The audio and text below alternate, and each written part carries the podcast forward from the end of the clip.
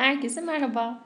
Yine haftanın öne çıkan sinema ve dizi haberlerini tartıştığımız, üzerine konuştuğumuz, parçalarını ayırıp yeniden bütünleştirdiğimiz canımız programımız Ajansımıza hoş geldiniz. Ee, bu hafta yine öne çıkan bir takım meseleler var. Malumunuz artık yılın sonuna geliyoruz. 2000'li, 2010'lu yılların sonuna geliyoruz. O yüzden birçok liste var etrafta. Ee, Film Lovers olarak biz de bir liste yaptık. Biraz ondan bahsedeceğiz. İşte başka referans verebileceğimiz diğer listelerden belki bahsedebiliriz. E, topu size atıyorum. Bu hafta bu arada hemen daha girişte söyleyeyim. İşte ben Esen Tan, e, Utku Ögetürk yanımda, Güven Çatıran ve Memir Eren'le birlikteyiz. E, biraz listelerden bahsetmeye başlayalım isterseniz. Valla e, dediğin gibi 10 yılın sonuna gelmemiz sebebiyle hem yıl sonu listeleri havada uçuşuyor hem 10 yıl listeleri havada uçuşuyor derken biz bu sanırım Kasım ortalarıydı. Guardian 21. yüzyılın en iyi filmlerini seçmişti. Evet. Bu biraz iddialı bir başlık olduğunu düşünmüştük biz o sırada da. Dedik ki biz de bu 20 yılı kapatalım ama en azından adına yani şey 21 bu 20 yılı kapatırken işte bu 20 yılın en iyilerini seçelim ama adına en azından 21. yüzyılın en iyi filmleri demeyelim. Son 20 yılın diyelim. Zaten bir 20 yıl kapatılıyor. Sinemada yine bir nasıl diyeyim bir sayfa çevriliyor. Derken biz de işte e, sinema yazarlarından, yönetmenlerden, işte yapımcılardan e, yani toparlarsak sektörün profesyonellerinden e, kendi 30'ar filmlik listelerini e, bize iletmelerini istedik. Onlar da bize gönderdi. Biz de onları kendimizce hesapladık, topladık, çıkardık, bir şeyler yaptık. Objektif bir şekilde hiçbir manipülasyona yer vermedik. Bu konuda içim çok rahat. Keşke verseydik dediğim noktalarda olmadı değil. Ama ortaya böyle bir liste çıktı ve birinci Von Kar Wai'nin Aşk Zamanı veya İngilizce adıyla söylersek In the Mood for Love isimli filmi çıktı. Ne düşünüyorsunuz bu birincilikle ilgili? Birçoklarına göre hatta belki tarihin en iyi filmlerinden bir tanesi olarak gösterilir. Ki bir itirafla başlıyorum. Benim 30 filmlik listemde yoktu In the Mood for Love. Hı hı. Yani böyle biraz daha uzatsaydık listeye 33. 34. sıralarda falan yer bulacaktı kendine. Sizler ne yaptınız? Ne düşünüyorsunuz? İçinize siniyor mu liste? Objektif mi liste bu mesela? Herkes bunu soruyor. bu liste objektif mi falan? Listenin subjektif bir şey olduğu gerçeğinden yola çıkarak. Aslında biz e, listeyi yayınlarken zaten orada kimlerin oy verdiğini, hangi sinema yazarlarının, yönetmenlerin, eleştirmenlerin oy verdiğini zaten söyledik. Yani aslında bu 25 kişinin e, ortalaması gibi bir şey bu liste bir yandan da. Onların kim olduğuna bakarak e, karar verilebilir. Sanırım gelen e, eleştirilerden bir tanesi işte popüler filmleri filmden saymamışsınız gibi şeyler söyleniyor. Hani mainstream sinemanın, ana akım sinemanın filmlerinde çok fazla kale alınmamış işte daha e, bağımsız sinema yapımlarını sadece e, ele almışsınız gibi bir şey. Ben ona pek katılmıyorum. Yani, Çünkü orada gayet son derece popüler filmler de var. Ya mesela örnek vereceksek 8. sırada Mad Max var. Yani evet. Ya bayağı Gayet. cayır bir aksiyon filmi kendisi. Evet. Onun dışında benim listem gerçekten eleştirilere şey yapılabilecek. Yani bu söylenen eleştiriye son derece uyan bir listeydi kişisel listem. Yani birinci sinemaya Şaminyan'ı koymuştum. Ee, yani evet bu yazarların ve eleştirmenlerin kişisel şeyleri aslında yani bir, çok popüler filmler üzerinden giden bir liste de vardır mutlaka o 25 listenin arasında. İşte daha alternatif sinemayı tercih edenler de vardır. Ama bilmiyorum birinciye gelmek gerekirse e, In the Mood for Love o benim sekizincimmiş ama benim listeyi ilk hazırlarken ilk yazdığım film. Yani bu kesin olacak bu listede dediğim ilk film. E, birinci olmayacağını biliyordum ama ilk aklıma gelen film de oydu. E, bu çok şey aslında tartışılması gereken bir şey bence. Mesela işte Parazit de öyle bir film. E, başka filmler de öyle. İşte Tony Erdmann da böyle bir film. Yani akla çok çabuk gelen, çok hızlı gelen filmler çünkü etkili filmler. İyi ya da kötü olduğu ya da işte bizim gerçekten çok sevip çok sahiplenip sahiplenmediğimizin dışında o dönemi ilk çıktığı dönemde çok fazla ses getiren ve bu bir şekilde bir listeye girecek denilen filmler. O yüzden de mesela Tony Erdmann'la ilgili de bir eleştiri vardı. Bu filmi niye aldınız ilk ona diye. Ee, yani şey değil bu. Beğendik. Yani evet Niye beğendik, almayalım beğendik ve yani. Yani. önemli bir film. Yani o dönem ya kendi çıktığı dönemi çok çok iyi anlatan Ve çok fazla ses getiren bir film. Onun dışında gerçekten sevilen ve beğenilen bir film ve çok iyi bir film. Neden alınmasın? Benim bir numaramdaydı. İşte mesela. Ben listeyle ilgili bazı istatistikler verebildim. Hı hı. 25 kişinin listesinde 294 toplamda 294 tane film yer aldı. Ee, ve Bu 294 filmin 14'ü benden gelmiş olabilir ayrı çünkü. ben listemdeki birçok filmi görmedim listemde. Neyse konu listede bana konu gelince arayacağım söyleyeyim diye düşünüyorum. Bu 294 filmden ya daha doğrusu şöyle anlatayım. 25 kişinin oy pusulası var gibi düşünün. 25 kişinin 20'sinin birden e, oy pusulasında aşk zamanı vardı. Evet. Yani en çok kişinin listesine e, giren filmdi bu film. Ve e, haliyle yani birinci olmaması e, Evet. kaçınılmaz gibi. Yani Malone Drive'ın da 19 kişinin Evet. listesine girdiğini söyleyebiliriz. Farkı da aslında biraz o yarattı. Evet, farkı da o bir kişi yarattı gibi oldu. E, bir kişinin oyu neredeyse yarattı gibi oldu.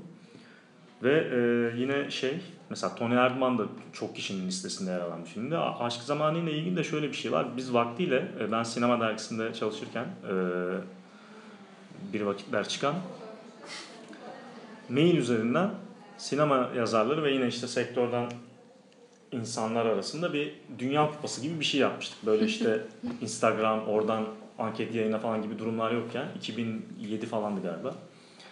E, Ve e, bu Dünya Kupası'nın da kazananı aşk zamanı olmuştu ki orada belli bir periyot yoktu sadece. E, Tüm zaman. evet evet tüm zamanların içinden seçtik. Yani otomatik portakal mı, Pulp Fiction mı Wow. gibi şeyler oluyordu. Şey mi? Her ülkeden bir film gibi mi? Evet evet. Ee, işte İngiltere'den otomatik portakal katılıyor, Amerika'dan e, şey katılıyor gibi düşün. Pulp Bu arada nasıl Pulp ya Fiction yani katılıyor çok gibi. Altyazı benzer bir şey yapıyor bu arada bu arada. Ama Evet, onlar Instagram çok 2010'larda güzel. yapıyor. Evet ama çok Biz, tatlı bir biz şey. bütün yani sinema tarihini kapsayan böyle bir şey yaptık işte. Hani İngiltere'de Almanya kapışıyor falan gibi.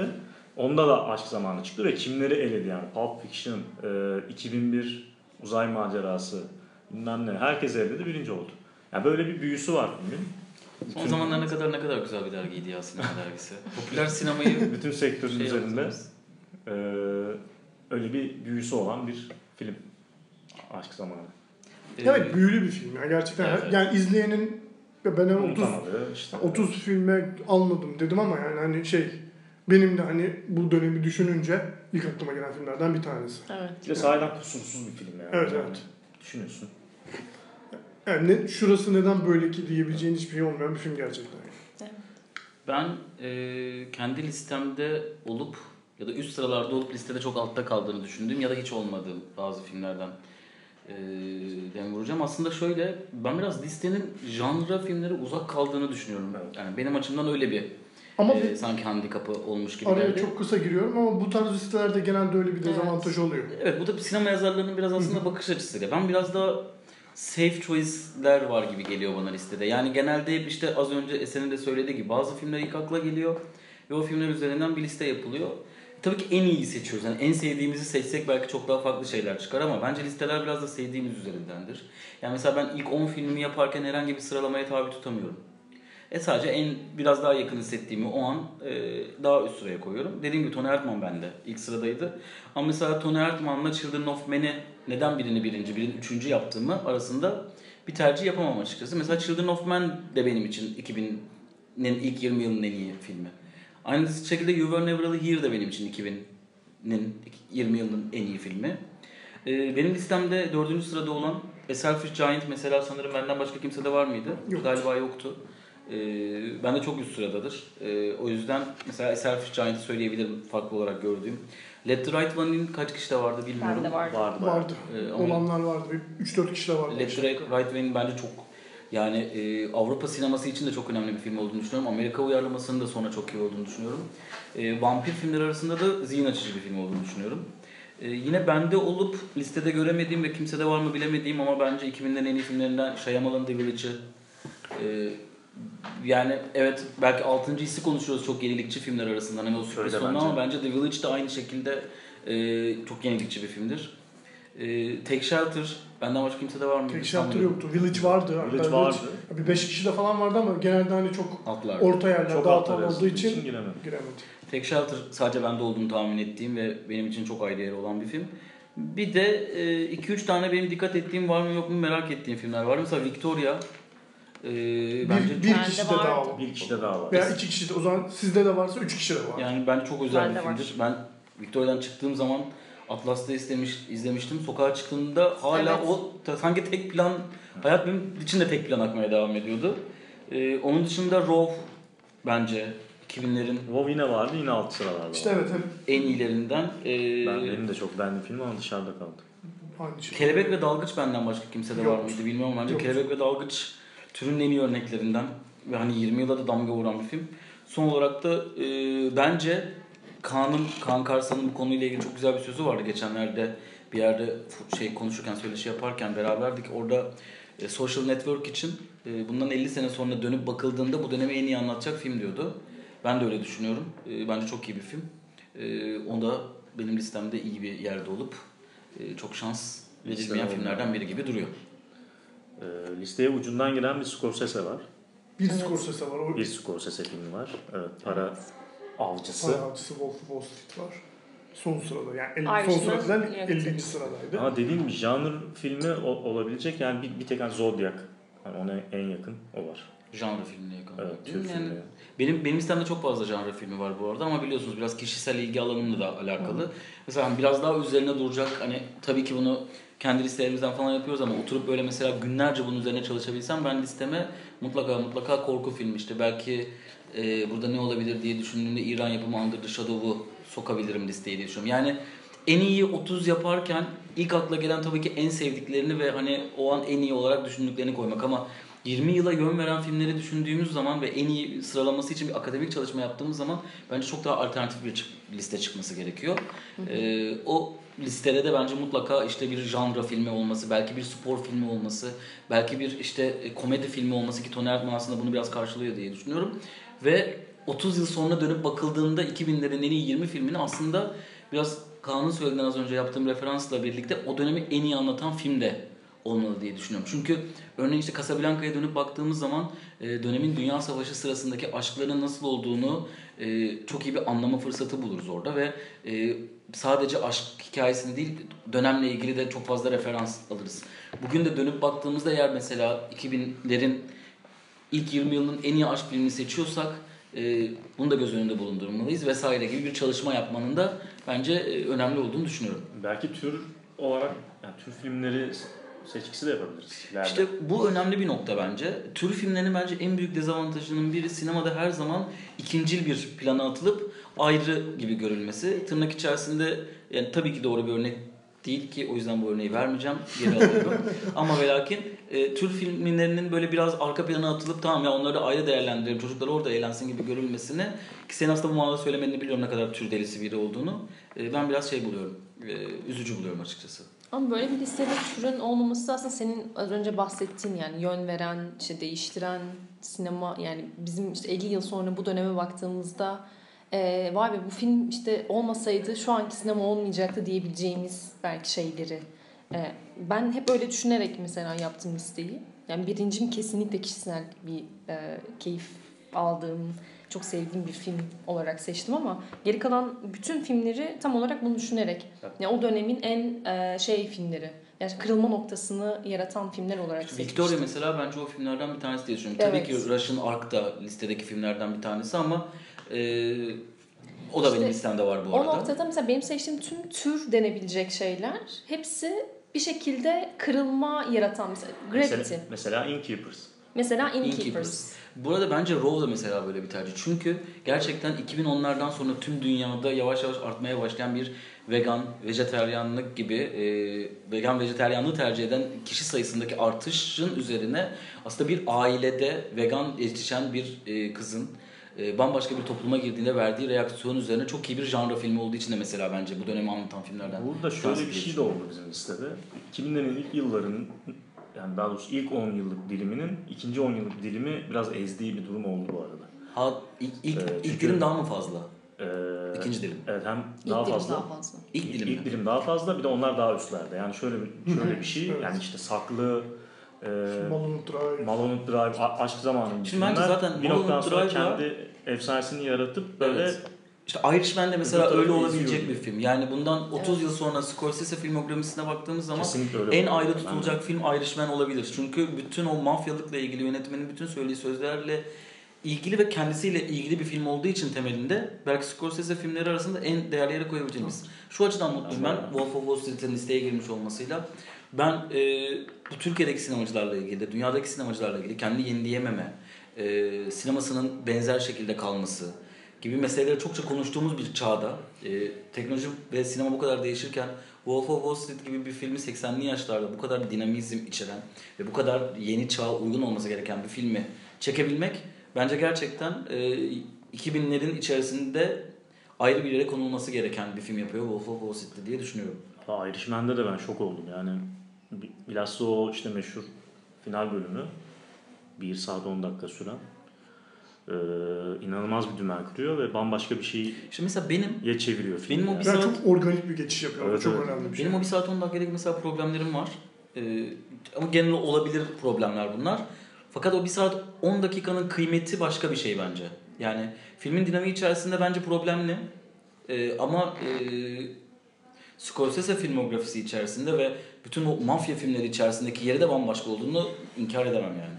Evet. Zaten çok belli onun yani o kısım bir günah çıkarma kısmı işte başka bir şey o filmin içerisinde de başka bir Bence o var. kısım için çekilmiş bir film. Evet. Ha Evet. işte evet yani tam olarak o Yani tüm söz, hatta- sözünü oradan üretiyor yani. Evet, O- sözünü oradan üretiyor film. Zaten öyle geri- Martin Scorsese'nin kendisiyle Evet. ilgili artık Yani bir kastettiğim şey o yani. Evet. şey. İşte Yani diğer iki saat olarak- zaten Martin Scorsese filmografisinde birçok benzerini izlediğimiz mafya filminin bir tekrarı doğru bir kelime değil ama aslında e, Türevi. türevi. Ama son bir saati aslında bütün o mafya filmleriyle ilgili. Evet ama işte o son bir saati yapmak için senin dediğin gibi o ilk iki saati yapması gerekiyor ki oraya geçiş Ya yapsın. aynı film içinde çok zor bir şey yapıyor. Mesela Hı hı. e, bir tarzı var. Çok iyi bildiği.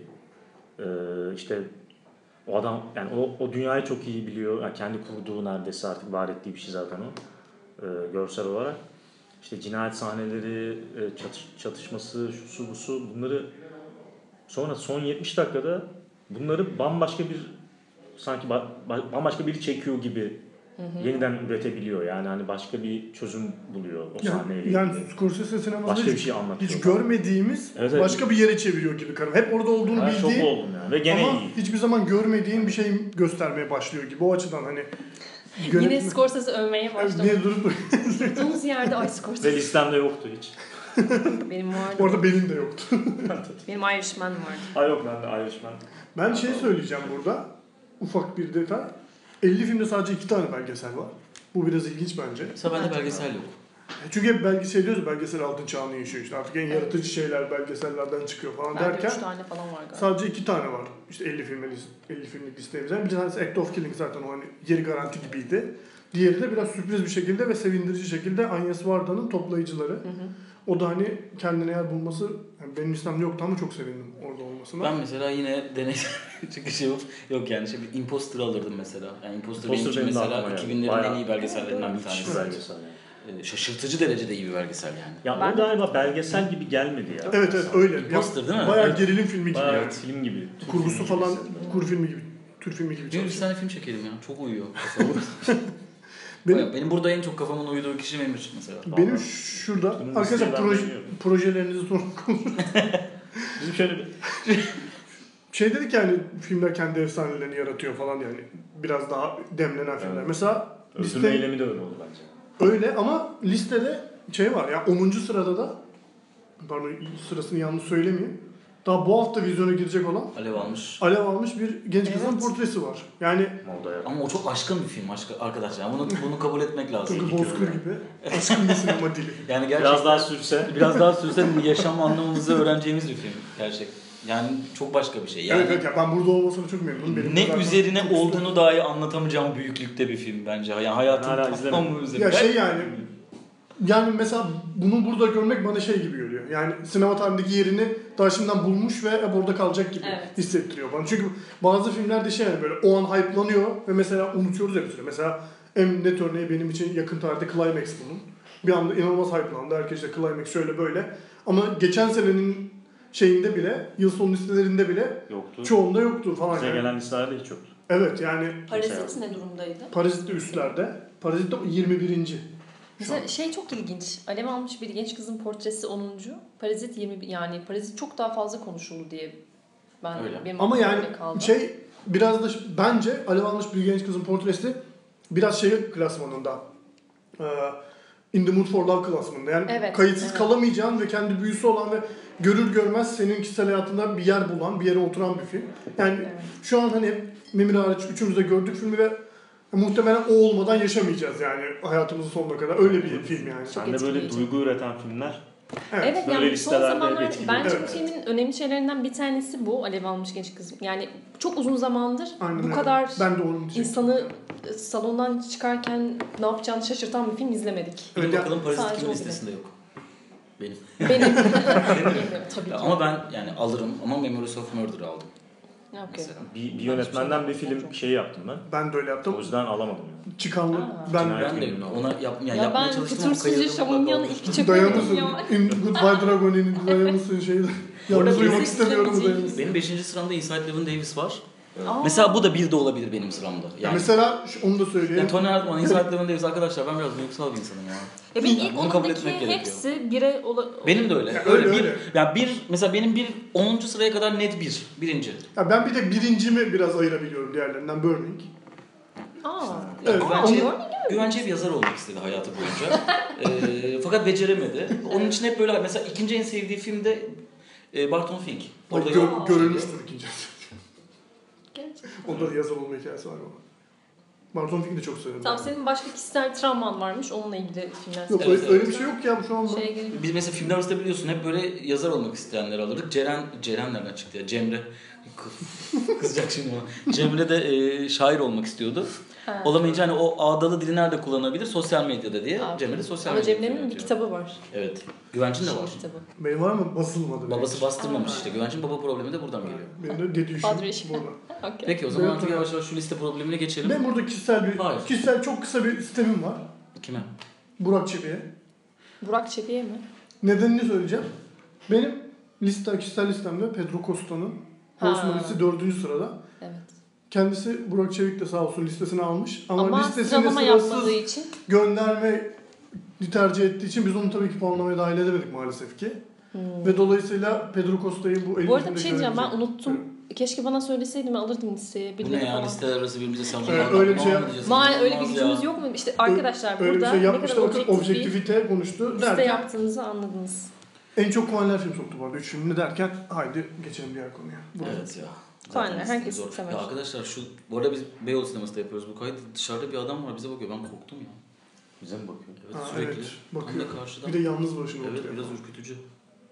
Evet Korkmayın Esen'cim. ben sizi korurum. Yan, Evet.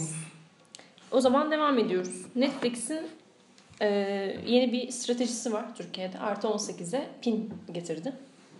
Getirdi mi getiriyor mu bilmiyorum. Getirdi. Ben Netflix şu anda Getirdi. Herkese mailleri attılar. Okey Bir şey yani söyleyeceğim. Nasıl oldu şimdi bu olay nedir? Ee, şöyle artı 18 içerikler için e, bir pin kodu belirliyorsun. Eğer e, çocuğun bunu izlemek istiyorsa çocuğun hesabında yani bunu izlemek istiyorsa o pini giriyor. Daha doğrusu sadece çocuğun hesabında değil yetişkin hesap. hesabında da yani tüm hesaplarda o artı 18 izleneceği zaman eğer sen o pini koyduysan o pini girip Pin açmak. koymaya da pini bilirsin. koyduysan yani mesela Koyduysan. bu Netflix kendisi belirlemiyor. Bu artı 18'dir ben buna pin Pin atıyorum. koymak zorundasın değil. Sana mail atıyor. Evet, diyor ki böyle pin, bir imkan sunuyor. pin Peki koymak 15 istiyor artıya da koyabiliyor mu bunu? Hayır sadece 18 18 artı için geçerli. Şu an 18. Ben belki çocuğumu 15 artı izletmek istemiyorum. Tamam, o zaman sen 18 biliyorsun, artıya Benim çocuğum koyalım. 9 aylık. Onun için geçerli değil. Sadece Yok, 18 geçerli. artı için geçerli. Hayır. Yani çocuğunun 15 yaş... bir an canı böyle düşündüm de işte izliyor falan. Sex Education izliyor can. İlk onunla başlayabilir ya. Ee, sen gene 18'e koyuyor mu? 15'miş gibi. Şey 15'i 18'miş gibi. Koyamıyor yap. musun? Koyamıyorsun işte. Belirli filmler için koyabiliyor musun? Sadece artı 18 yani Netflix'in kendi hani Artı 18 Ha var. işte 18 onu artı. sor. 18 artı pardon. Ya bunun karşılığında bence zaten her şey 18 artı koyacaklar.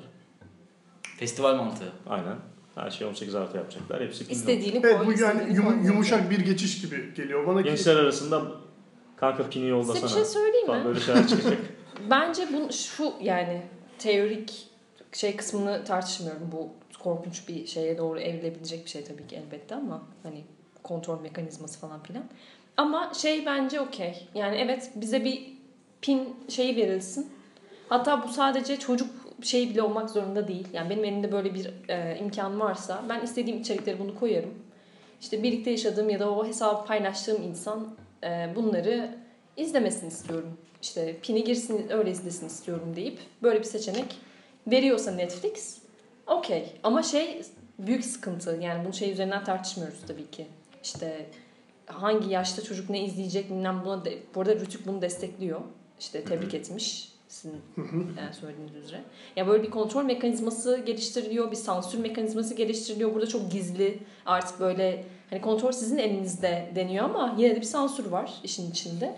O yüzden o biraz sıkıntılı ama yine de bilmiyorum. Hani Netflix'in mekanizmasından bakıldığında çok da bana tuhaf gelmiyor. Netflix'in mekanizmasından bakıldığı zaman şöyle geliyor tam olarak. Tırnak içerisinde okuyorum şimdi bunu.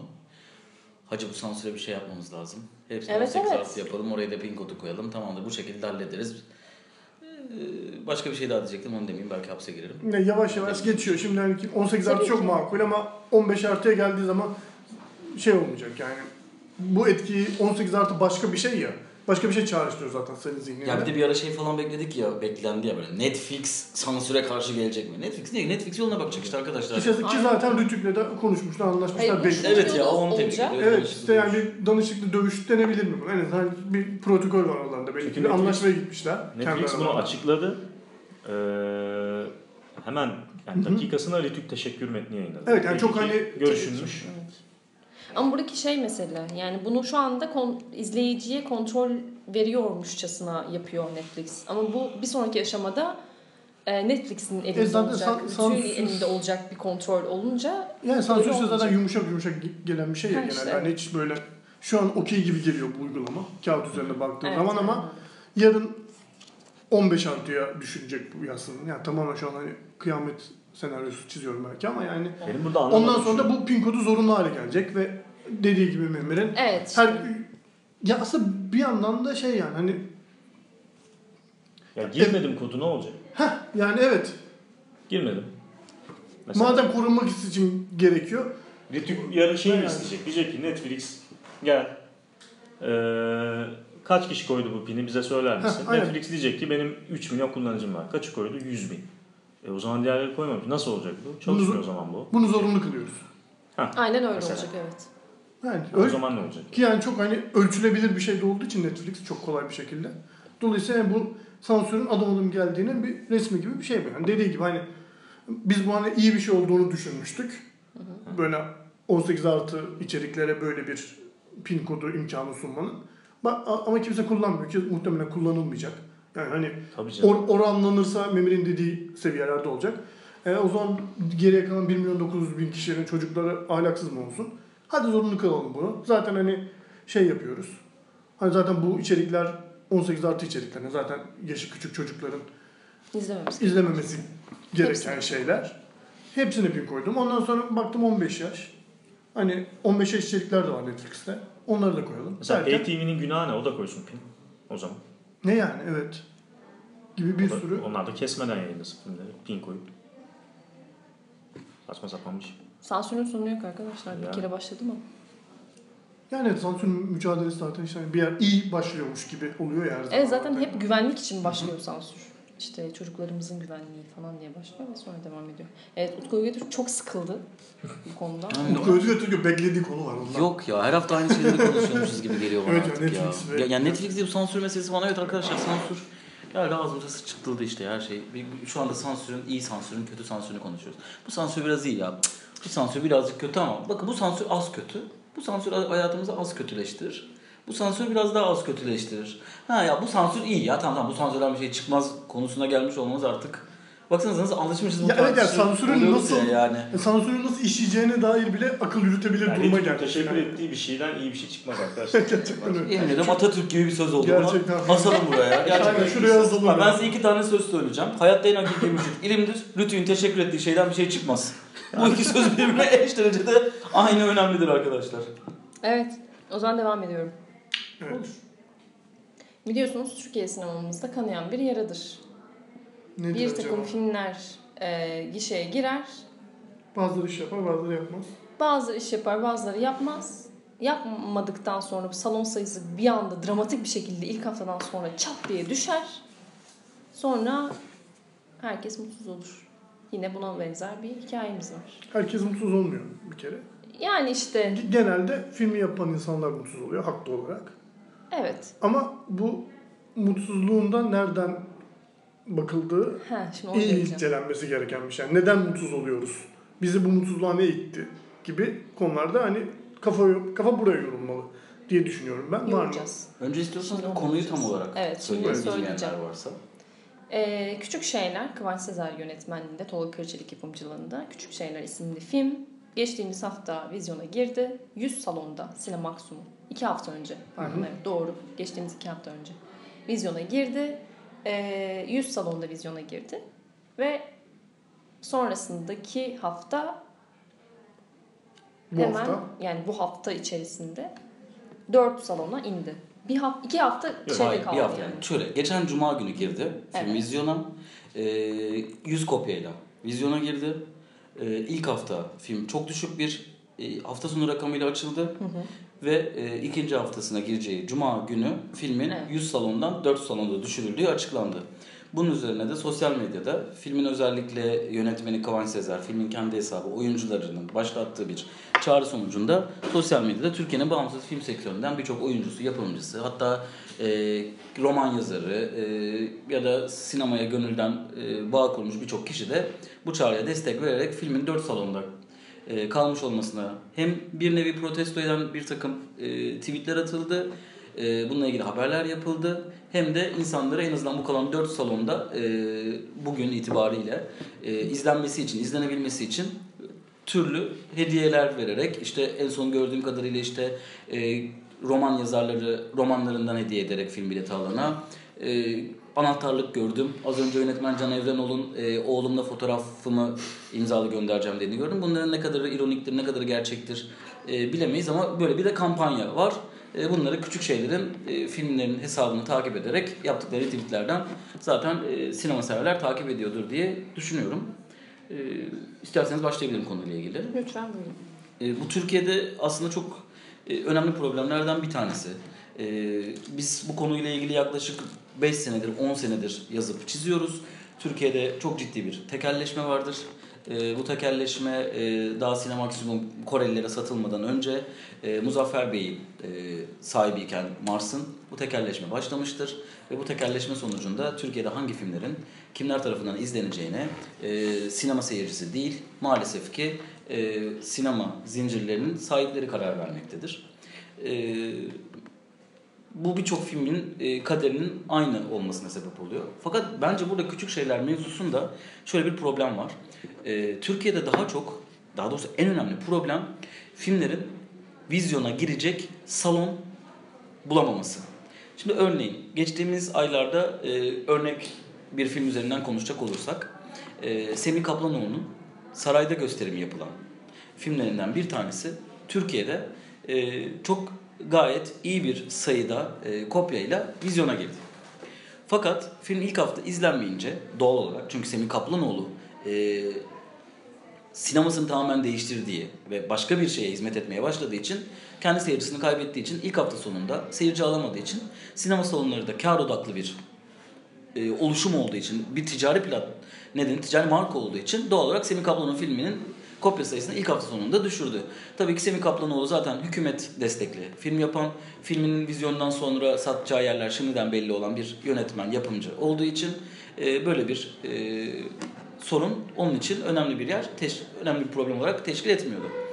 Fakat küçük şeyler gibi e, bağımsız, hatta yine küçük şeyler gibi e, Kültür Bakanlığı'ndan destek alamayan e, filmler için e, vizyon, vizyondaki seyirci sayısı, e, seyircisinin e, bu filmlere sahip çıkması oldukça önemli. Fakat küçük şeyler gibi küçük ölçekli bir bağımsız film vizyona girdiğinde 100 kopyayla yani 100 salonda kendine yer bulabiliyorsa bence bu çok büyük bir başarıdır. Ve bu başarının sebebi de yönetmen ve yapımcısının tercih ettiği dağıtım şirketidir. Küçük şeyler The Moment Entertainment yani Türkiye'de Fox'un filmlerini dağıtan, Fox satılmadan önce şimdi biraz değişim olabilir. The Moment Entertainment firmasıyla filmini dağıtıma soktu. Yani e, bağımsız filmler vizyona sokan başka sinema ya da Sinemaksimum'un art house'larında vizyona sokan bilmiyorum yerli filmlerle ilgili böyle bir e, girişim var mı ama film artı ya da kurmaca film Pelin Esmer'in Kraliçeli yerine sokan gibi bir firmayla değil aksine büyük filmleri sokan e, bir firmayla anlaştı ve The Moments Entertainment'la birlikte toplamda 100 lokasyonda filmini vizyona soktu. E, bence bu bir kere 100 kopya inanılmaz bir rakam. Fakat bir film 100 kopyayla vizyona girdikten sonra eğer ki ilk hafta sonunda böylesine inanılmaz bir batış yaşıyorsa burada e, daha sonrasında sinema zincirlerini, tekelleşen sinema zincirlerini, hele Türkiye'de böyle bir ortam varken suçlamak ve film sayısını, e, film kopya sayısını bu rakamlara düşürmenin suçlusunu başkalarında aramak bence biraz e, tam bir Türkiye insanı profiliymiş gibi geliyor ona. Şimdi burada neden aslında bir anda e, suçlarken dikkatli olmamız gerektiğini e, söyleyeceğim.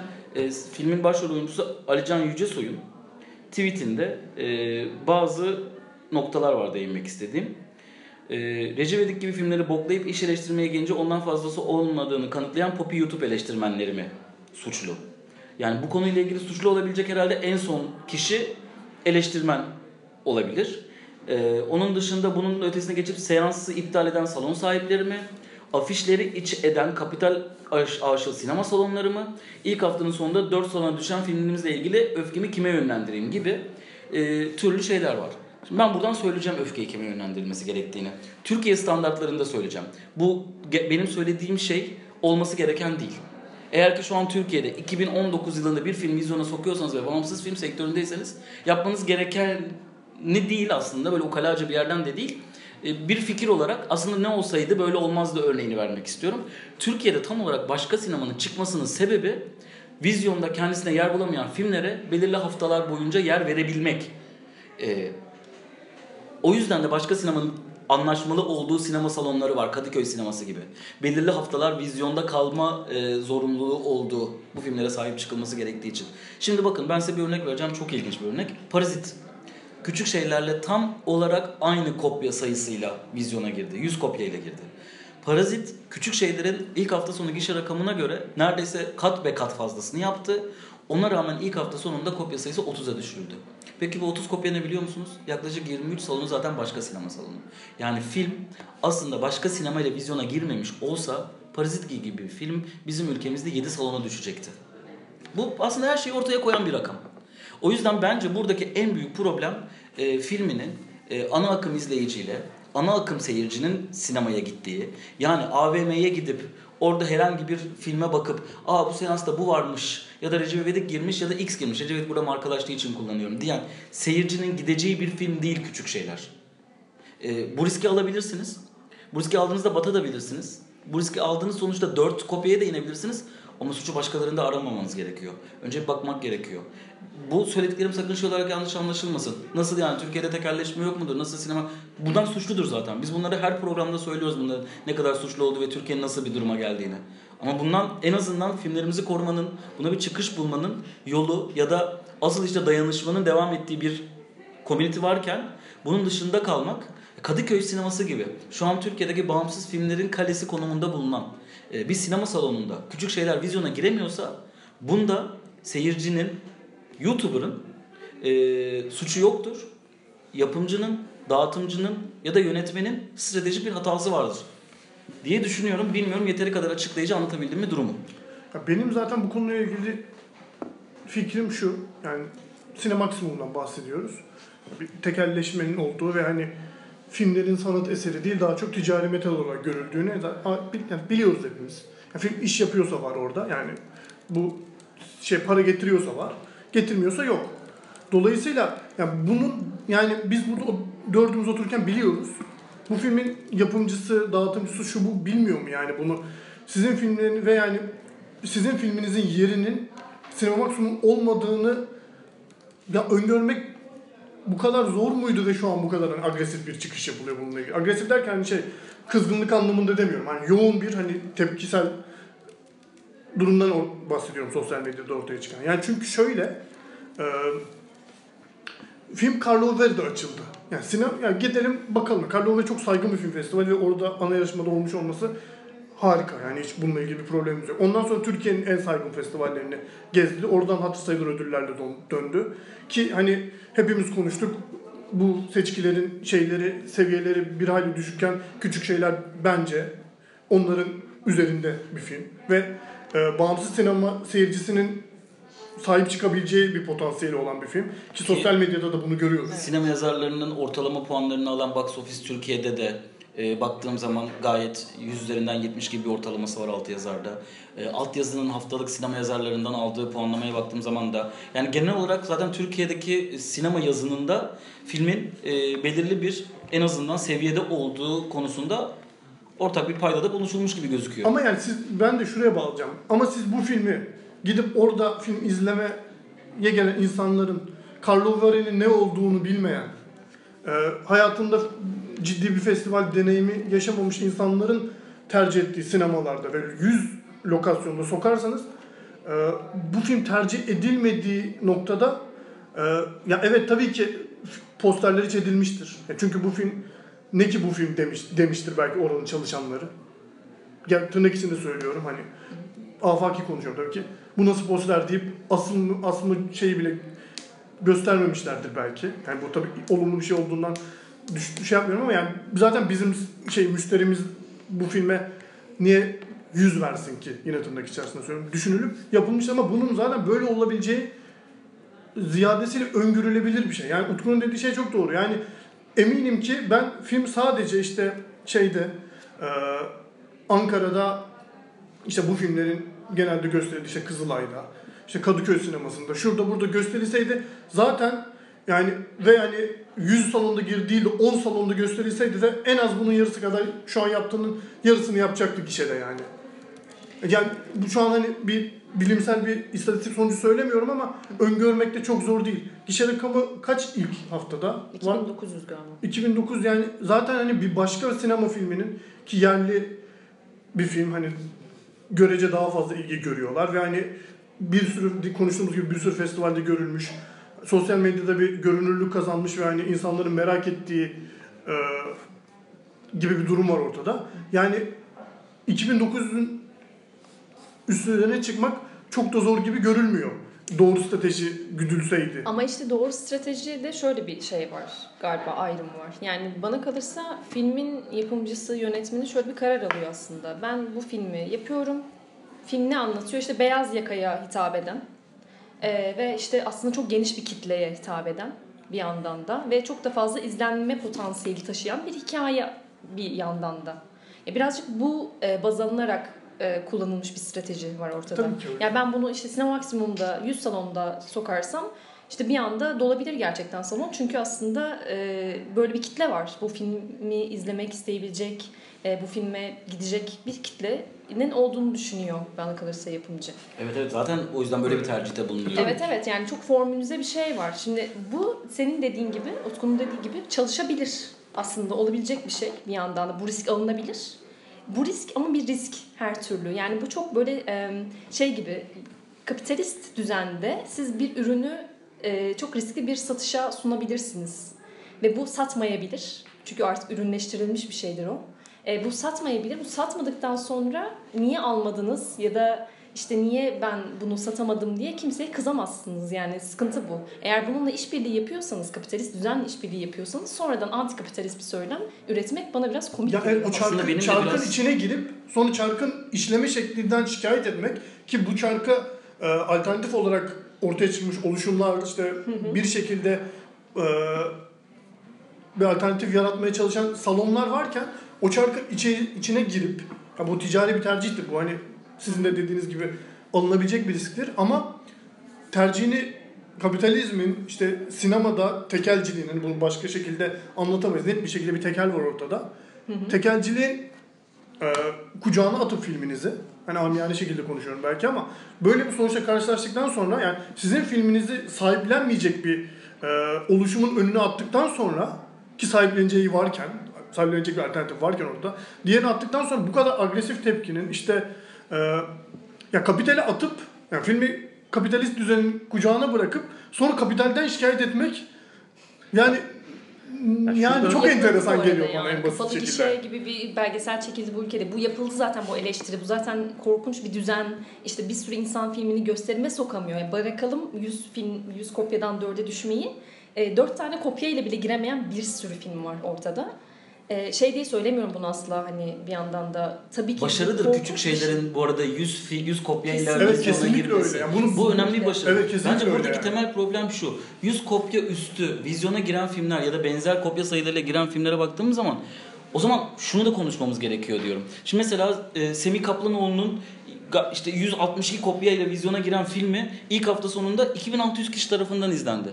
Bu 162 kopyayla girmek bir başarıdır. Nasıl bunu yaptırdıysa, bunu kabul ettiyse etti. Ama 2600 kişinin izlemesi başarısızlıktır. Emin Alper'in kız kardeşleri e, yaklaşık 130 kopyayla vizyona girdi ve sonrasında da devam etti. Yani evet 69 kopyaya düştü ki zaten bağımsız bir filmin yaşayacağı kadar budur ama 69 kopya başarısız bir kopya sayısı değil ben bence ikinci hafta için ve film izlendi rakam iyi bir rakam ulaştı.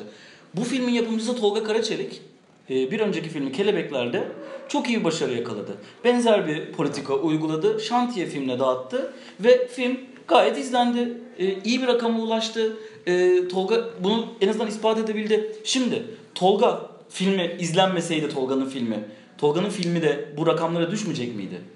O yüzden burada aslında eğer ki bir sitem söz konusuysa sinema seyircisine sitem etmesi gerekmiyor mu yönetmenin? Siz biz filmi 100 kopyayla vizyona soktuk ama siz bu filme gitmediniz. Bu filme gitmek tercih edilmedi 100 lokasyonda. Seyirci derse ki biz sizin filminizi bulamadık.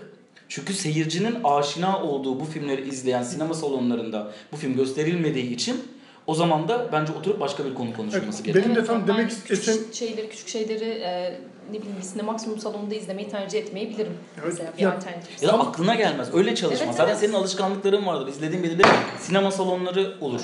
Ee, sen çok sinirlendiği için bir yerden arkadaş. Neyse ben bu konuyla ilgili sözü bırakmadan önce son şöyle bir şey söylemek istiyorum. Bu Türkiye'de artık kökeni çok derine inmiş bir problemdir. Türkiye'deki sinema salonları muhabbeti. Benim söyleyeceğim tek şey biraz önce söyle söz gelince söylemeyi unuttum. Esen'in dediği şeyle ilgili. Yani evet beyaz yakaya, beyaz yakalı kitleye bir şeyler söyleyen bir film aslında küçük şeyler. Ama işte yani çağımız şey değil. Yani küçük şeylerin izleyicisinin AVM'ye gidip burada ne varmış aa bu sanırım bizim hayatlarımıza benzer bir şeyler söylüyor deyip oradaki posterlerden küçük bir şeyleri seçip onu gideceği bir dönem değil.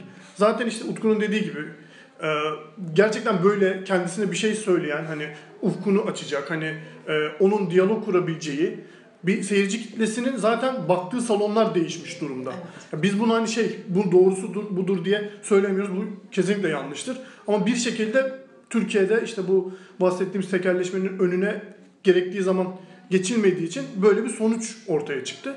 Ve yani biz ya ben Parazit biliyorum evet şeyde e, bazı sinema sunumlarda da gösterime girdi Parazit ama ben Parazit'i seyredeceksem ya Beyoğlu sinemasına geliyorum ya da karşıdaysam Kadıköy sinemasına gidiyorum. Çünkü böyle bir alışkanlık oluşmuş durumda. Yani çok hani yine bunu destekleyecek bir örnek vereyim. Şeyde Kapalı Gişe belgeselinde Onur Ünlü kendiyle yapılan röportajda çok net bir şey söylüyordu. Ki o zaman hani başka sinemada daha şeyden çok yeni yeni oluşan bir oluşumdu. Birkaç senelik bir oluşumdu. Ya şey diyordu yani biliyorum ki ben hani bir şey bir film izlemek istediğimde e, aklımda doğrudan bir film yoksa Beyoğlu sinemasına giderim. Çünkü orada bana hitap edecek bir film bulurum diye düşünüyordu. Aslında tam olarak mekanizma bu. Şu anki mekanizma bu. Ve bunun dışına çıkmaya şey yani hani gayret edildi. Bu önemli bir saygın bir çaba. Ama yani bunun hani olmama ihtimali de yani başarısızlıkla sonuçlanma ihtimali ki mevcut durumu başarısızlık olarak adletmekte bence bir problem yok. Ee, başarısızlık riski kadar başarısı kadar başarısızlık riski, başarısızlık riski de vardı. Ve ortaya çıkan sonuç hani bizim bu konu açıldığından beri söylemeye çalıştığım şeyleri destekler nitelikte. Ben aslında. burada... Zeki çok kısa bir şey anekdot eklemek istiyorum. Onur Ünlü örneğinden çünkü dağılmasın diye. Bu Zeki Demirkubuz'da bir röportaj yapmıştım bundan yıllar önce. Kor filmi vizyona girerken. Orada Zeki Demirkubuz şöyle bir şey söylüyordu. Ee, Tayyip Erdoğan'a vahiy inse şu an ve dese ki ya ben bu çocuklara çok üzülüyorum. Ee, Sinemaksimum, e, Mars Grup, e, bağımsız film yapan insanlara bir yer aç dese benim filmim maksimum bin kişi daha fazla izlenir. daha fazlası izlenmez demişti. Ben çok doğru buluyorum e, Zeki Demirkubuz'un bu söylemini. Ya şöyle bir şey, e, bu arada hikayedeki yani bütün bu mevcut küçük şeylerin vizyon macerası hikayesindeki şey boşluğunu bilmiyorum ben. Yani bu, bununla ilgili benim bir bilgim yok. Sizin var mı onu da bilmiyorum. Yani bunu denediler de mi olmadı? Hani baş, başka sinema ya da e, başka bir dağıtım yolu denediler mi? Hani daha geç tarih mi aldılar falan böyle şeyler olabiliyor çünkü bu e, dağıtımcı arama sürecinde belki iyi bir teklif gibi geldi önlerine bu TME'nin e, Moment Entertainment'ın teklifi ve kab- kabul edip Aa, bir de 100 salon e, ilerlediler bununla ama ya zaten şöyle bir şey var yani filmi dağıtırken e, biraz böyle benim e, ve işte Talib'in yani adadaki işte deneyimden tabii ki bildiğim bir, bir şeyler var. Hakikaten bir şey hissiyle doluyorsun yani benim filmimi bunlar gösterse halbuki işte açmıyorlar salonları falan gibi bir hisle doluyorsun ama Ze- yani Zeki Demirkubuz'un dediği gibi bir durum sahiden var. Yani oraya gelen müşteri e, ba- başka bir şey için geliyor ve senin senin filmini zaten hani or, orada yok sayıyor gibi bir durum oluyor. Ve şey e, yani bu salonları, lokasyonları seçerken baya artık hele şu şu devirde şu anda baya şey yani böyle iğneyle yani orada 20 kişi var, burada bir 150 kişi var ya bu hesapları yaparak seçmek gerekiyor. O yüzden 100 rakamı hiçbir şey ifade etmiyor aslında. Öyle de bir problem. Yani tam o nedenle Yani hiçbir zaten şey ifade etmiyor. Yani şey değil. e, bir de bayram döneminde değiliz, tatil döneminde değiliz. O zamanlar olsa hani herkes bir yere gidecek ve orası zaten dolacak. Normalden fazla dolacak. Benim filmim de orada olursa izlenirim gibi bir şey, bir mantık olabilir. O da yok. E, ya ve bu deneyimlerin ben böyle çok konuşulmadığını anlıyorum bundan. Yani bir- insanlar birbirleriyle galiba bunu paylaşmıyorlar. Yani Ya da biri birinin yaptığını örnek alıp onda da işleyecek diye düşünüyor ama aslında da- onun filmi bambaşka bir matematikte oluyor ve onda o işlemiyor. Ya o matematiği işte tam paylaşılamıyor demek ki o bilgi. Birbirinden birbirine geçmiyor yani. Abi bak biz şu şu Sivas'ta şu salonda çıktık. Kayseri'de bu salonda çıktık. O yüzden oldu. İşte Kadıköy'de şuradaki lokasyon böyle çalışıyor. Yani oraya koyma gerek yok. Yani şuradaki 20 salona gerek yok falan. Hani böyle böyle paylaşılması gerekiyor bu bilgilerin herhalde. Bunlar konuşulmuyor galiba. Bir de yani bence asıl buradaki problemlerden bir tanesi de şu. Ee, mesela Zeki Demirkubuz örneği e, biri çıkıp diyebilir. Niye ya arkadaşım bu filmlere koyarsan insanlar bunu izleyecek diye. Türkiye'de e, AVM diye bahsettiğimiz bizim bir olay var ya. Belki bazı dinleyiciler niye AVM'lere bu kadar karşısınız? Aman o da çok romantik ya. Film izledikten sonra sokağa çıksan ne olur? AVM'ye çıksan ne olur diye. Bir sinema kültürünün değişmesinden bahsediyoruz. İnsanlar bu ana akım sinemanın zaten getirdiği şey nedir? Filmin bir başı olmalı, bir sonu olmalı. Sonunda senin bağladığın yer olmalı. Atıyorum işte çok fazla ana akım izlemeye ve bağımsız film izlememeye aşina bir arkadaşınızı sinema salonunda bağımsız film izletersiniz, izletirseniz filmin sonunda size şöyle diyecektir. E iyi de bu film bitmedi ne olacak şimdi gibi. Aa, bir dakika ya yarım kaldı peki diye bir soru işareti olacaktır mesela. Hani ana akımla bağımsız filmin hep böyle karşılaştığı çok ucuz bir örnek vardır ya. Bu bir izleyici kültürü oluşturdu Türkiye'de. Mars'ın tek filmlere, kendi istedikleri gibi tekerleşme sonucunda tek tip filme, bu Türkiye'deki özellikle mesela işte Recep İvedik'in marka olmasına sebep olan komedi filmi anlayışına yer vermesi Türkiye'de bu filmleri daha çok seven bir kitle oluşturdu. Bu çok normaldir bu arada. Yani sadece sinema ile ilgili değildir bu. Yani siz insanlara tek tip müzik dinletirseniz insanlar tek tip müziği sever ve sonra başka müzik türüne çıktığı zaman o müzik türüne de alternatif müzik olur. Ya da işte indie olur. Çünkü onlar alternatif çıkmak zorunda kalmışlardır kendilerine ve e, siz bunu genel halka sunamazsınız. O yüzden pop müzik bu kadar popülerken diğer müziklerine de alternatif müzik olarak kalmıştır. Şimdi Türkiye'deki sinema anlayışı da bence biraz buraya döndü. Türkiye'de artık bir izleyici kitlesi var ve bu izleyici kitlesi tek tip film izlemek istiyor. O yüzden Zeki Demirkubuz'un söylediği kıymetli. Ama siz Sinema ve e, Kültür, Kültür Bakanlığı buna destek olur.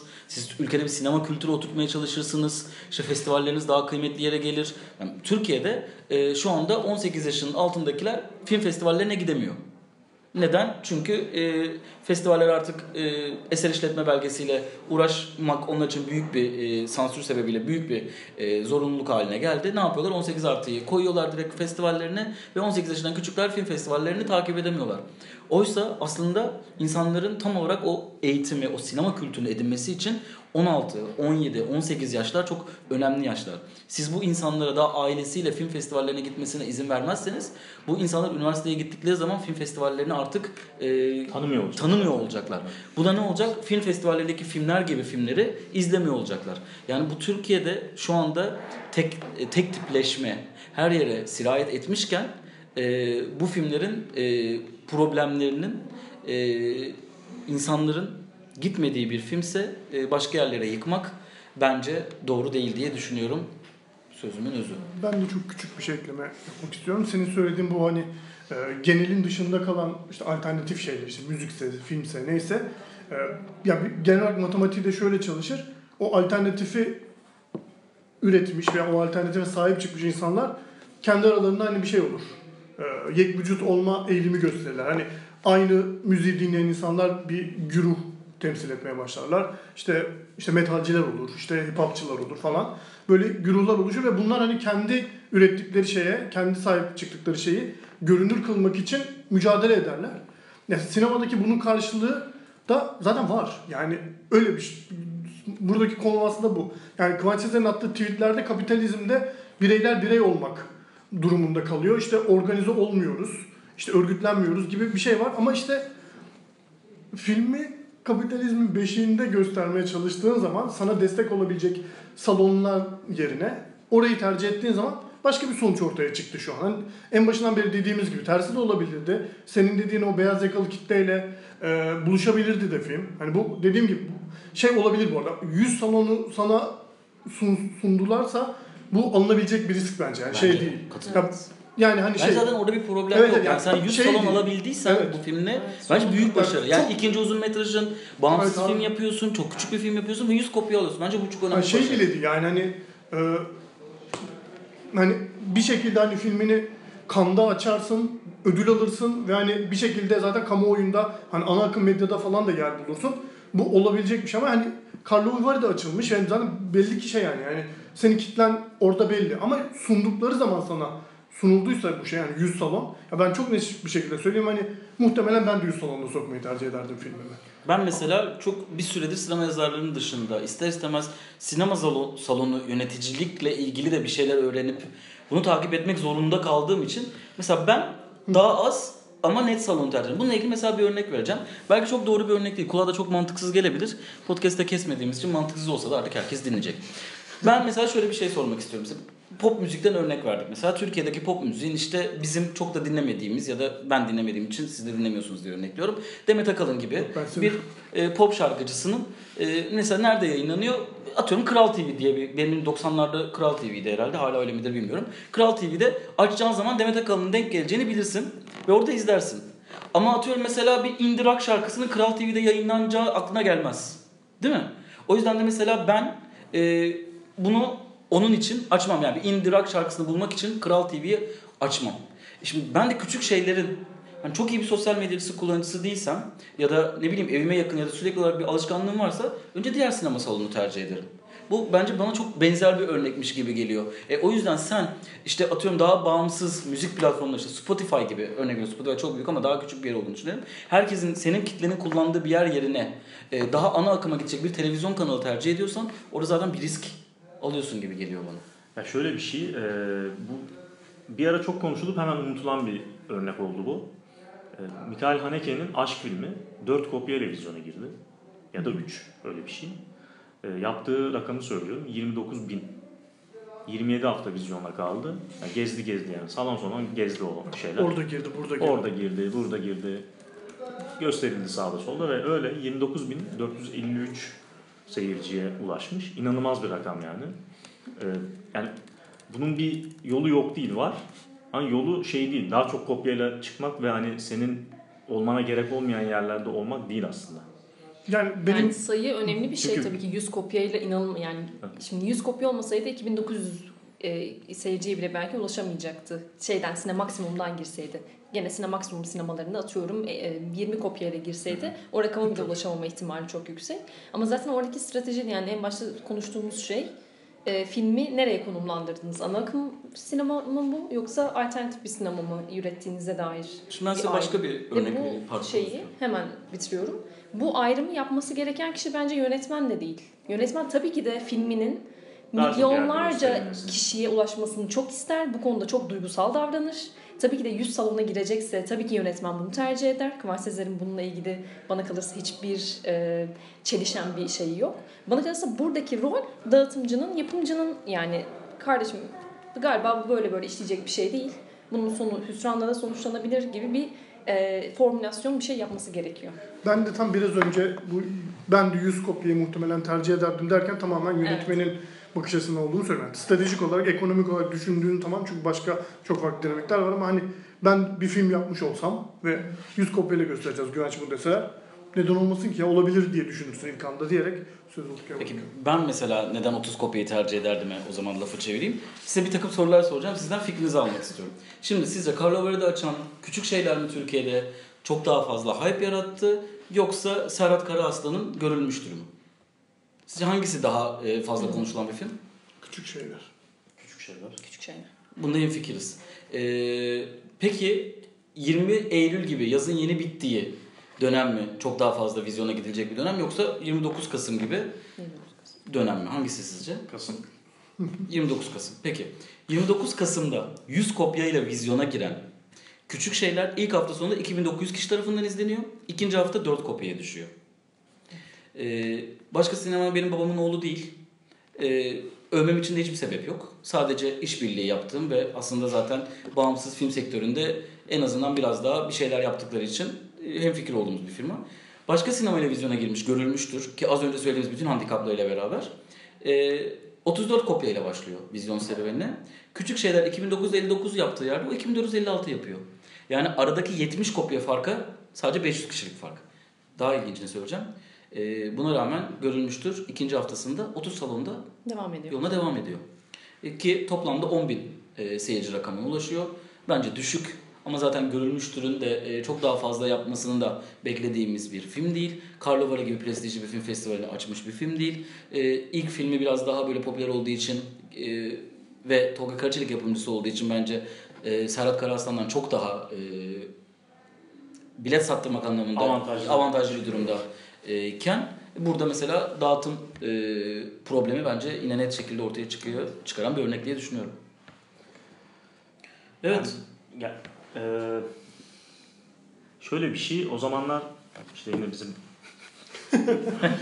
Bizim batan filmimiz. bizim batan filmimiz.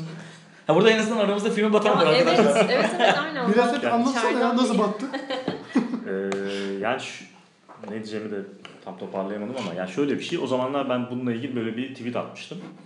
2009'da falan işte. Ama yani- söylemler. Yo yo yo şöyle bir şey yazmıştım. Yani bir yani o kadar hani e, şey maddi olarak zor bir duruma düşmüştük ki haliyle bir erme durumu gelmişti. ve, ve, ve, ve hiç hani bir başkalarını suçlayacak falan bir durum olmadığını bu e, bunu kendimizin yarattığını söyleyen şöyle bir şey. Yani çok çalışman gerekiyor maalesef. Ve hani kendini çok acite ediyorsun tabii ki. O yüzden böyle şeyler söylüyorsun. Diyorsun işte yani o kadar çalıştık, başarılı da olduk. İşte beğenildi de, güzel de oldu. Ama yani Bu kadar emek ama verdim. niye yani işte afişim niye asılmıyor, o niye olmuyor falan. Ee, ya o afiş asılsın diye biraz daha çalışacağım.